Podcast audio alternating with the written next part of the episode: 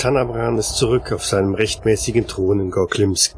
Es war ein leichtes, sein Volk mit seiner zurückgewonnenen und erweiterten Weisheit von den schändlichen Taten seines Bruders und Thronräubers zu überzeugen. Hierzu haben auch dessen kleptokratischer Regierungsstil und der Ausverkauf der marsianischen Bodenschätze an Daimos ihr Übriges beigetragen. Nun, im Palast von Gorklimsk, steht noch der Festakt an, mit dem sich Tanabran bei seinen Freunden und Gefährten bedanken möchte. Mein Name ist Michael und in diesem Special begleitet mich Lars in seiner Rolle als Freiherr Karl von Waldeck. Hallo. Hohe Herren und Bürger von Görklimsk, ich mich freuen, euch zu begrüßen. Heute ich mich bedanken bei meinen Rettern von Erde, die weit gereist, um des Wissens beraubten Marsprinzen zurück zu seinem Thron zu bringen. Wir alle in großer Schuld stehen und ich das Mindeste tun mit diesem Bankett. Ein ganz besonders Freund, ein großer Literat von Erde sein, Karl, der Freiherr von Waldeck. Ich jedem ein Herz legen, seine Abenteuer lesen, die herausragend Leben auf Erde beschreiben und wir mit Freude allen auf Mars verfügbar machen werden. Doch heute, mein Freund von Waldeck, vor diese große Publikum in meine bescheidene Haus, geben uns Ehre und tragen vor die Geschichte mit Jaguar, das großes wildes Tier sein auf Erde und das Held von Waldeck bezwungen mit eigener Hand. Ja, aber Tanabran, das ist doch sonst nicht meine Art, den Leuten aufzudrängen, aus meinem Buch vorzulesen. Keine Nichtbescheidenheit von Waldeck, Nichtbescheidenheit. Gut, wenn ihr das wünscht, wie, wie soll ich euch widersprechen? Aber nur die Geschichte vom Jaguar, nicht mehr. Die Geschichte vom Jaguar. Ein Reisebericht von Karl Freiherr von Waldeck. Im Sommer des Jahres 1882 brach ich von Wien in Richtung Südamerika auf. In Lissabon ging ich an Bord der Diamant. Über die Reise quer durch Europa lässt sich wenig Spektakuläres berichten. Im Rückblick komme ich immer noch ins Grübeln, was die Franzosen sich davon erhoffen, sich selbst über Kommunen zu regieren. Ein solches Vorgehen, ohne starke Hand und Führung in die Zukunft zu blicken, kann nur zum Scheitern verurteilt sein. Sie brauchen ja nur ihren Blick nach Osten in das Deutsche Reich oder nach Österreich-Ungarn zu wenden. Zwei Nationen, die es unter Führung eines Kaisers zu beachtlichem Wohlstand und Ruhm gebracht haben. Auch das Bemühen Portugals, an der Industrialisierung teilhaben zu wollen, ist allenfalls als niedlich zu betrachten. Die Diamant war mit ihren drei Masten ein prächtiges Schiff, und unter Kapitän Nelson, einem durchaus tüchtigen Seemann, dem sein Handwerk in die Wiege gelegt zu sein scheint, schafften wir die Überfahrt in knapp 40 Tagen. Von der Überfahrt selbst gibt es auch nicht viel zu berichten. Einmal gerieten wir in einen leichten Sturm, ein paar der jungen Matrosen kamen damit überhaupt nicht klar. Ich dagegen stand vor Glück jauchzend an Deck und ließ mir den Wind um die Nase wehen. Als ich zur Abendbrotszeit wieder in die Messe kam, tippte sich der ein oder andere mit dem Zeigefinger mehrmals an die Stirn und faselte so etwas wie so ein Irrer geht bei zehn vor freiwillig an Deck. Im Nachhinein interpretiere ich das mit dem Zeigefinger an die Stirn tippen für eine Art Ehrenbezeugung. Eine weitere, zugegebenermaßen merkwürdige Begebenheit trug sich bei klarem Wetter zu. Ich stand an der Reling und ließ meinen Gedanken freien Lauf, damit sie sich austoben und mir vielleicht die Idee für einen neuen Roman einfangen können. Da sah ich aus dem Augenwinkel etwas Großes Weißes auf dem Wasser treiben. Im ersten Augenblick fuhr mir der Schrecken in die Glieder. Dachte ich doch, dass der gute Kapitän Nelson zu weit vom Kurs abgekommen sei und dass ich einen der ersten Eisberge sähe. Aber nein, als ich meinen Blick fokussierte, erkannte ich, dass es sich um einen riesigen weißen Wal handelte, der an die Meeresoberfläche gekommen war. Kurz vor dem Abtauchen hatte ich doch das Gefühl, dass an der Flanke ein Mann mit Tauen an den Wal gebunden sei. Der Mann hatte nur noch ein Bein, das andere war aus Holz, und kurz bevor er in den Fluten verschwand, winkte er noch zum Abschied. Ich erwähne das Geschehene hier nur beiläufig, da es mir zu fantastisch scheint, als dass es in einem Reisebericht eines Abenteurers von meinem Ruf erscheinen sollte. Wie bereits erwähnt, meinten es die Winde gut mit uns, und so lief die Diamant nach Rekordzeit im Hafen von Belem ein. Die Stadt entsprach so ganz und gar nicht meinen Erwartungen bin ich doch davon ausgegangen, dass es so weit abseits von den großen Nationen Europas nur wilde und keinerlei Kultur zu geben scheint. Aber nein, Bellem stellte sich mir als pompöse Schönheit vor. Es gab richtige Häuser aus Stein und sogar ein Theater. Anfangs bereitete es mir großes Vergnügen, mich durch die Straßen und die Märkte voller exotischer Früchte treiben zu lassen. Durch mein mir angeborenes Geschick, mich schnell an fremde Kulturen anpassen zu können, dauerte es nicht lange und ich war von einem Einheimischen nicht mehr zu unterscheiden. In diesem Zuge kam ich auch hinter das Geheimnis des ungewöhnlichen Wohlstands dieser Stadt am Ende der Welt. Kautschuk. Jetzt war meine Neugierde geweckt und mein Abenteurerherz zog es in den Dschungel des Amazonas. Ich wollte die Kautschukplantagen persönlich besichtigen und vor allem die Männer, die sie betreiben, kennenlernen. Wer weiß, vielleicht fiel ja auch eine kleine Plantage für mich ab und ich könnte meine Reisekasse aufbessern. Im Zweifelsfall würde ich einen Almanach über Kautschukgewinnung im brasilianischen Urwald verfassen. Wenn man diesem umfangreiches Kartenmaterial beilegte, könnte sich dieser als Verkaufsschlager in der Wiener Gesellschaft entwickeln. Es dauerte also keine zwei Tage und ich fuhr in einem Einbaum den Amazonas hinauf und hielt nach Kautschukplantagen Ausschau. Der Mann, der mir den Einbaum vermietete, hatte mich noch inständig vor den Mohrenkaimanen gewarnt, und so hielt ich mich beständig in der Mitte des Flusses, um zu verhindern, dass sich Wilde aus dem Dschungel auf mein Boot schwangen. Am Anfang meiner Reise war ich auch verwundert über die große Anzahl von Baumstämmen, die den Fluss hinauf und nicht hinabtrieben. Mein Erstaunen war umso größer, als ich am dritten Tag meiner Reise feststellen musste, dass die Baumstände ein Maul voller Zähne haben, die nach meiner Hand schnappten, als ich diese zur Abkühlung in den Amazonas hielt. Ein Schlag mit dem Kolben meiner Flinte überzeugte den Baumstamm, dass es keine gute Idee sei, die Schreibhand eines Schriftstellers verspeisen zu wollen. Am fünften Tag meiner Reise öffnete sich der bis dahin undurchdringliche Dschungel und ein großes, elegantes Haus erschien. In dem Garten vor dem Haus spielte eine Kapelle Musik und eine Gruppe von Menschen saß beim Tee. Hatte ich tatsächlich mein Ziel, eine Kautschukplantage erreicht? Ich steuerte mein Boot ans Ufer und stellte mich namentlich bei der teetrinkenden Gesellschaft vor. Und tatsächlich, es handelte sich um die Kautschukplantage des Senor Raúl Jesus Núñez. Nachdem ich mein Ansinnen vorgebracht hatte, wurde ich direkt eingeladen, zum Abendessen zu bleiben. Auch wurde mir ein Zimmer im Herrenhaus angeboten. Zum Glück hatte ich die passende Garderobe eingepackt und so konnte ich adäquat gekleidet an der abendlichen Veranstaltung teilnehmen. Senor Núñez versprach mir für den nächsten Tag eine Führung über seine Plantage. Nach einem ausgezeichneten Frühstück und einer theoretischen Einführung in das Handwerk der Kautschukernte sollte ich endlich die Plantage besichtigen dürfen. Hierzu mussten wir zu Pferd tiefer in den Dschungel eindringen. Leider konnte Senor Núñez die Führung nicht selbst durchführen, und so ritt ich in der zweifelhaften Begleitung des Vorarbeiters Miguel da Silva in den Dschungel.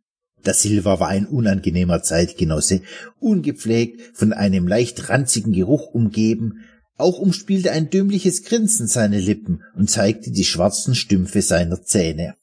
Nach circa zwei Stunden erreichten wir die Kautschukbäume. Es war tatsächlich, wie Senor Núñez erklärt hatte. Die Bäume mussten nur angeritzt werden und schon lief der Kautschuk in die bereitgestellten Behälter. Einfacher konnte man sein Geld nicht verdienen. Meine erste Begeisterung wich jedoch, als ich der Ärmlichkeit der Ernter gewahr wurde. Als ich da Silva darauf ansprach, warum diese nur in Lumpen arbeiteten, wo sie sicher doch einen angemessenen Verdienst für ihre Arbeit erhielten, lachte dieser nur und erklärte, dass es sich um Sklaven handeln würde und diese gar nichts für ihre Arbeit bekämen, außer hier und da ein paar Peitschenhiebe. Und um seine Macht zu unterstreichen, nahm er seine Peitsche vom Gürtel und schwang diese nach einem hübschen Mädchen und hinterließ eine blutige Strieme auf ihrer Wange. Obgleich ich ein friedliebender Mensch bin, war mir diese Aktion doch zu viel, und so warf ich mich mit lautem Aufschrei auf den Vorarbeiter. Trotzdem, dass da Silva mindestens zwei Meter groß war und die Statur eines Breitsboxers hatte, war es für mich ein leichtes, ihn zu überwältigen und ihm das Grinsen aus dem Gesicht zu prügeln. Bereits nach vier, fünf Schlägen verlor er das Bewusstsein. Ich schnappte mir das Mädchen und rief den anderen zu, sie sollten mir in den Dschungel folgen. Eine Stunde hasteten wir durch den Dschungel, bevor wir wagten, eine Pause einzulegen. Die Arbeiter erzählten, dass sie ursprünglich freie Bauern waren und ihr Geld mit dem Verkauf von Kautschuk verdient hätten. Doch dann kamen die beiden Verbrecher Nunez und da Silva und sie mussten fortan als Sklaven für sie arbeiten. Ihren Erklärungen entnahm ich, dass da Silva sehr jähzornig sei und ich mich daher auf einen langsamen und qualvollen Tod gefasst machen müsste, sollte er mich je erwischen. Die Arbeiter entschieden sich, mit ihren Familien wegzuziehen und an anderer Stelle, weit weg von Nunez und seinen Halsabschneidern, einen Neuanfang wagen zu wollen. Sie wünschten mir noch viel Glück und verschwanden im Dschungel. Lediglich Laila, so hieß das Mädchen, das da Silva aus einer Laune heraus verletzt hatte, blieb bei mir, denn sie war eine Weise. So fassten wir den Plan, uns zum Fluss durchzuschlagen, dort ein Floß zu bauen und den Amazonas hinab nach Belem zu fahren. Die Vorsehung zeigte wieder einmal, dass man als erfahrener Abenteurer über unglaubliche Reflexe verfügt, denn erst jetzt wurde mir gewahr, dass ich meine Flinte in den Händen hielt. Also machten Laila und ich uns auf den Weg Richtung Fluss. Es war mir seit Beginn meiner Reise schon aufgefallen, dass die Dämmerung hier im Amazonasgebiet sehr plötzlich hereinbricht und so standen wir plötzlich in totaler Finsternis im Wald. Durch gezieltes Tasten schaffte ich einen passenden Lagerplatz und trockenes Feuerholz zu finden. Innerhalb kürzester Zeit brannte das Feuer.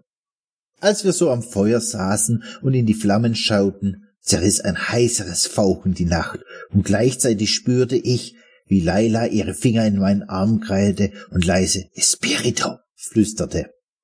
Ich schaute sie fragend an und folgte ihren Blick, der wie gebannt in den Dschungel ging. Tatsächlich, dort waren zwei Punkte, die wie dunkle Rubine glühten. Ohne ein Geräusch zu verursachen, trat ein großes, gelb-schwarz geflecktes Ungetüm in dem vom Feuer erhellten Bereich. Das Tier schien keine Angst vor Feuer zu haben. Ich tastete nach meiner Flinte. Es duckte sich und setzte an, über das Feuer zu springen. Da sich Laila in meinem linken Arm gekrallt hatte, blieb mir nichts anderes übrig, als meine Flinte nur mit dem rechten Arm anzulegen. In dem Moment, in dem das Ungeheuer vom Boden abhob, hatte ich die Waffe im Anschlag. Laila kreischte und ich zog den Abzug durch, aber es machte nur Klick. Die Feuchtigkeit des Dschungels musste wohl das Pulver durchnässt haben. Ein schwerer Körper landete auf mir, das Tier musste wohl instinktiv in mir die größere Gefahr erkannt haben. Mit dem linken Arm stieß ich das Mädchen ins nächste Gebüsch, während ich spürte, wie sich scharfe Krallen durch das Hemd in meine Brust bohrten. Als ehemaliger studentischer Meister im griechisch-römischen Ringen schlange ich meine Beine um die Mitte der großen Katze und katapultierte sie weg. Keine Sekunde zu früh, denn ich sah noch, wie die mächtigen Reißzähne kurz vor meinem Gesicht zuschnappten. Der Schwung des weggeschleuderten Untiers half mir auf die Beine, wohingegen dieses mit wenig katzenhafter Eleganz auf dem Rücken landete. Kurz hatte ich die Hoffnung, dass das Monster einsehen müsste, sich mit einem Gegner angelegt zu haben, der ihm überlegen war und es sich in den nächtlichen Wald davon machen würde. Aber ein Blick in die Augen des Ungetüms zeigt nur pure Mordlust. Also zog ich mein Messer entgegen solange die Katze sich ein weiteres Mal zum Sprung bereit machte, in die Hocke. Sie sprang, und einen Sekundenbruchteil später sprang ich ebenfalls. Im Flug hielt ich mein Messer mit beiden Händen festgepackt, die Klinge zeigte nach oben.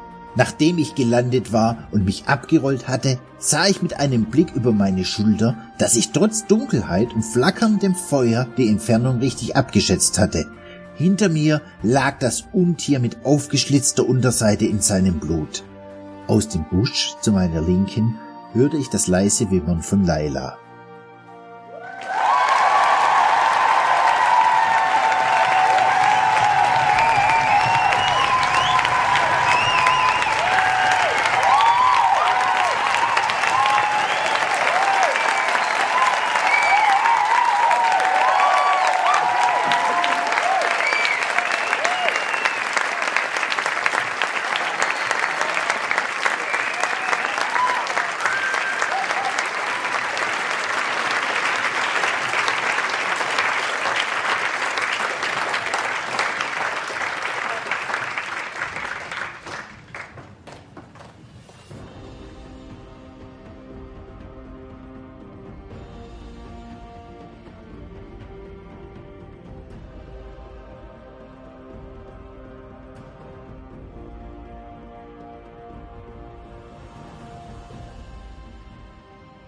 Die Sonne ist längst untergegangen am Amazonas und die Dunkelheit bedeckt alles. Schnell, Signore von Waldecke, schnell! Sie mir folgen in Wald! Aufseher sehr zornig, Aufseher sie töten!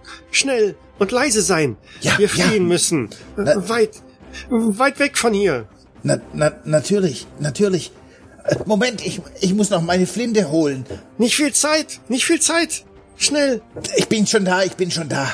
Hier, hier lang, hier lang wir müssen. Oh, ist das aber dunkel da. Gibt's hier kein Licht mehr. Sie aufpassen müssen, wo treten. Ich habe mir mein Knie angestoßen. Sie, weiter, weiter. Wir, Ja. wir schnell weiter müssen. Ja, geh du voraus, ich folge dir. Zieh den Kopf ein, Waldecke. Zieh den Kopf ein. Ah, oh, das ist gar nicht so einfach in dem dunklen Wald. Augen schnell an, an Dunkelheit gewöhnen. Bei dir vielleicht. Ich, ja, jetzt wird schon ein bisschen besser. Langsam kann ich Umrisse sehen. Ganz, ganz düster. Laila und Karl von Waldeck stolpern eine ganze Weile durch den Dschungel am Amazonas, immer weiter weg von der Plantage, tiefer, tiefer in den Wald hinein, bis die Beine sie irgendwann nicht mehr tragen können vor lauter Schrammen und Schlägen, die sie durch das Unterholz einstecken mussten. Mensch, Mädchen, jetzt lasst uns doch eine Pause machen. Jetzt sind wir schon den ganzen, die, die halbe Nacht durch die, durch den Wald geirrt. Wie Hänsel und Gretel, jetzt, der findet uns bestimmt nicht mehr. Lass uns ein Feuer machen und ausruhen. Sie uns suchen werden. Und, aber, du hast recht von Waldecke. Aber nur kleines Feuer machen, nicht zu groß, sonst sie uns sehen und finden und wir aufpassen müssen. Natürlich, natürlich, hier sind ein paar Hölzer und bewegt sich das Holz? Ah, es war ein Frosch. Hm, brennt schlecht. Aber hier, das müsste reichen. Mit einigen Mühen schafft er es, das doch eher feuchte Holz im Amazonas ins Brennen zu bringen, ein kleines, sehr stark rauchendes Lagerfeuer zu entzünden und, naja, wie fit bist du noch? Hm. Der, dem Karl von Waldeck fallen immer mal wieder die Augen zu. Er scheint doch in diesem feuchtwarmen Klima immer mal wieder wegzudösen. Also neben dem Lagerfeuer, neben Laila, driftet Karl von Waldeck immer wieder ins Land der Träume weg. Ja, die Flinte ist an den Baum gelehnt und er, er, er lehnt sich auch mit den Rücken an den Baum und hört zu den Geräuschen des Waldes zu, das monotone Zirpen. Und da dämmer ich dann langsam weg. Ein beunruhigendes Zirpen, das man so nicht gewohnt ist, die ganze Nacht über Geräusche um sich herum. Vielleicht hört man auch ab und zu ein Vogel kreischen, knacken im Gebüsch, aber dennoch immer wieder driftet von Waldeck ins Land der Träume, bis er auf einmal einen festen Schlag gegen seine Schulter verspürt. Ah, was war das? Psst, leise sein, leise sein. Warum? Ist da Silva da? Psst, nein, ich glaube, da was gesehen. Es ist dunkel. Wie suchst du was? Na, mach mal eine Probe auf ähm, Wahrnehmung. Okay. Okay. Das war nicht wirklich was. Ja, in der Dunkelheit ähm, zeigt Laila in eine Richtung. Du erkennst so ganz schemenhaft ihren Arm, wo sie hinzeigt glühende Augen. Doch drüben glühende Augen. Ja, das sind bestimmt Glühwürmchen. Nein, die ist größer als, als Wurm. Aha. Warum ist das Feuer schon so niedergebrannt? Kann sein, kann auch nicht sein. Also ich sehe eigentlich, sehe nicht wirklich was. Ich sicher, die ist große Katze, Raubkatze. Gibt's hier Katzen? Das, ähm, Jagu, Jaguar. Ein Jaguar? Oh nein. Psst, nicht so laut. Und was kann man gegen diese Katzen machen? Nicht viel. Am besten nicht auffallen. Das kann ich ganz gut. Ich tarn mich als Baum. Und auf einmal im schemenhaften Schein des heruntergebrannten Feuers siehst du auf der anderen Seite tatsächlich etwas aus dem Gebüsch kommen. Eine dunkle Gestalt mit leuchtenden Augen, die euch ganz genau ins Visier nehmen. Vielleicht sogar auch mehr dich als Leila. Vielleicht müssen wir das Feuer noch anfachen und ich würde erstmal zum Feuer kriechen und reinblasen. Nein, es brennt nicht mehr. Funken stieben auf, aber Flammen kommen auf alle Fälle nicht. Leila zieht dich zurück am Fuß. Weg, weg hier. Ich hab doch meine Flinte. Und ich würde jetzt nach meiner Flinte tasten Mhm. und sie in die Hand nehmen, mich langsam aufrichten, quasi mit dem Rücken zum Baum und dann halt zwei, drei Schritte nach vorne gehen. Du siehst, wie das gewaltige Tier zum Sprung ansetzt. Ich würde noch mal weiter nach vorne gehen, weil dass ich im Dunkeln besser zielen kann, dass die Entfernung zu verkürzen und wird meine Flinte anlegen. Mhm. Nur anlegen oder drückst du auch ab? Natürlich schieße ich auch, klar.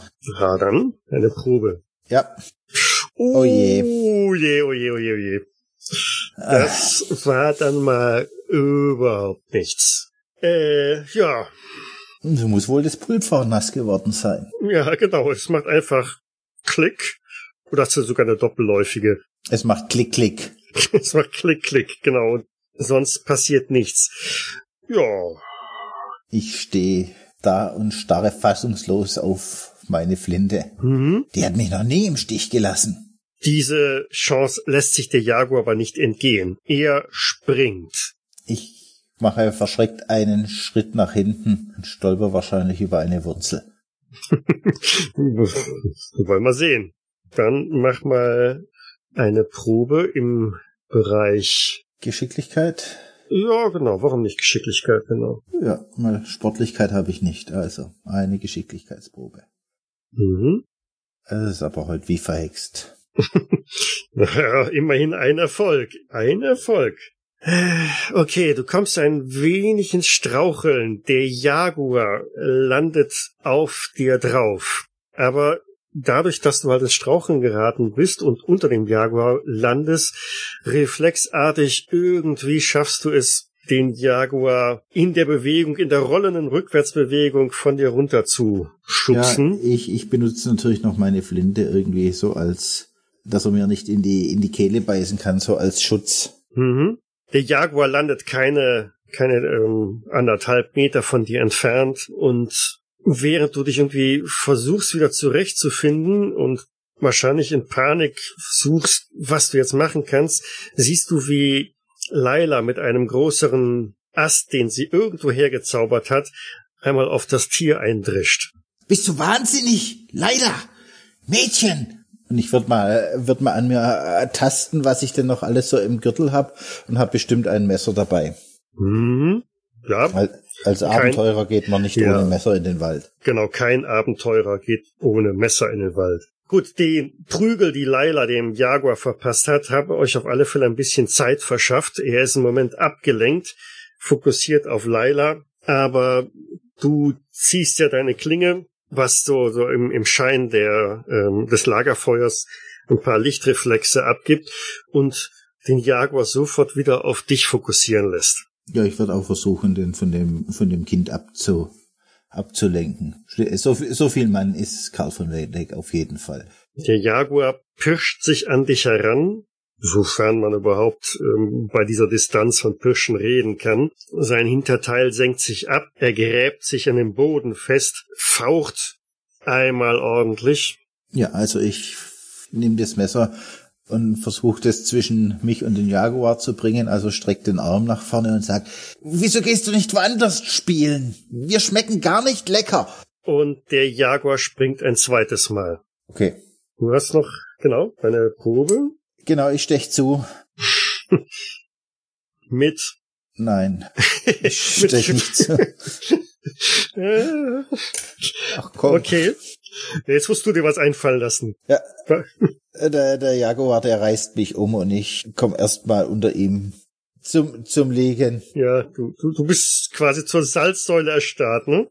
Genau, und ich, ich, ich starr, ich sehe, ich sehe ihn quasi, wie er immer größer wird und halte das Messer katatonisch vor mich hin und der Jaguar landet auf dich, wirft dich nach hinten rum, du schlägst ein wenig unsanft auf dem Boden auf. Ja, krieg keine Luft mehr, weil ja, genau. Äh, und spürst so eine feuchte, warme Flüssigkeit sich überall auf deinem Körper ausbreiten. Und der schwere Druck, der auf deinem Körper lastet, nimmt stetig zu. Dadurch, dass ich nach ziemlich hart aufgeschlagen bin, dass mir quasi jetzt auch der Rücken wehtut und die, die Luft aus den Lungen gepresst ist, würde ich panisch nach hinten robben. Auch die, auch die, die, die, die, die warme Flüssigkeit und würde wahrscheinlich erschreckt aufquieken und an mir, an mir runterschauen, ob ich irgendwo verletzt bin oder, mhm und in, vor allem auch in mich reinhören, wie das ist, zu sterben. Und wird wahrscheinlich bedauern, dass ich nichts habe, wo ich diese, diese Gefühle aufschreiben kann. ja, und während du noch so mit dir beschäftigt bist und feststellst, du bist voller wahrscheinlich Blut überall und aber du findest kein, kein Loch in dir drin. Du blickst auf das Tier, das da am Boden weiterhin reglos liegt und über dem Tier steht Laila und zieht ebenfalls eine Klinge aus dem, dem Leib des Jaguars heraus. Ja, so, so im Hinterkopf habe ich wahrscheinlich, wird mir auch noch so der Gedanke, wo ist eigentlich mein Messer? Tja, wo ist dein Messer? Okay, ich glaube, damit haben wir die Geschichte des Jaguars aufgearbeitet. Irgendwie zu Ende gebracht, ja. Ich danke dir. Ich danke dir. Bis zum nächsten Mal. Bis dann. Ciao. Space 1889 ist ein Pen-and-Paper-Rollenspiel, wurde entwickelt von Frank Chadwick und erscheint in Deutschland im Uhrwerk Verlag. Ich danke dem Uhrwerk Verlag für die freundliche Genehmigung. Die Musik im Eingang und Abspann dieser Folge ist von Ralf Kurziefer aus dem Album Space 1889 Music of the Ether. Weitere Informationen findet ihr auf jägers.net. Dort besteht auch die Möglichkeit der Kommentierung und des Feedbacks. Wir freuen uns aber auch über Bewertungen bei iTunes und anderen einschlägigen Portalen und besonders auch über eine kleine finanzielle Unterstützung auf Patreon. Vielen Dank fürs Zuhören. Bis zum nächsten Mal.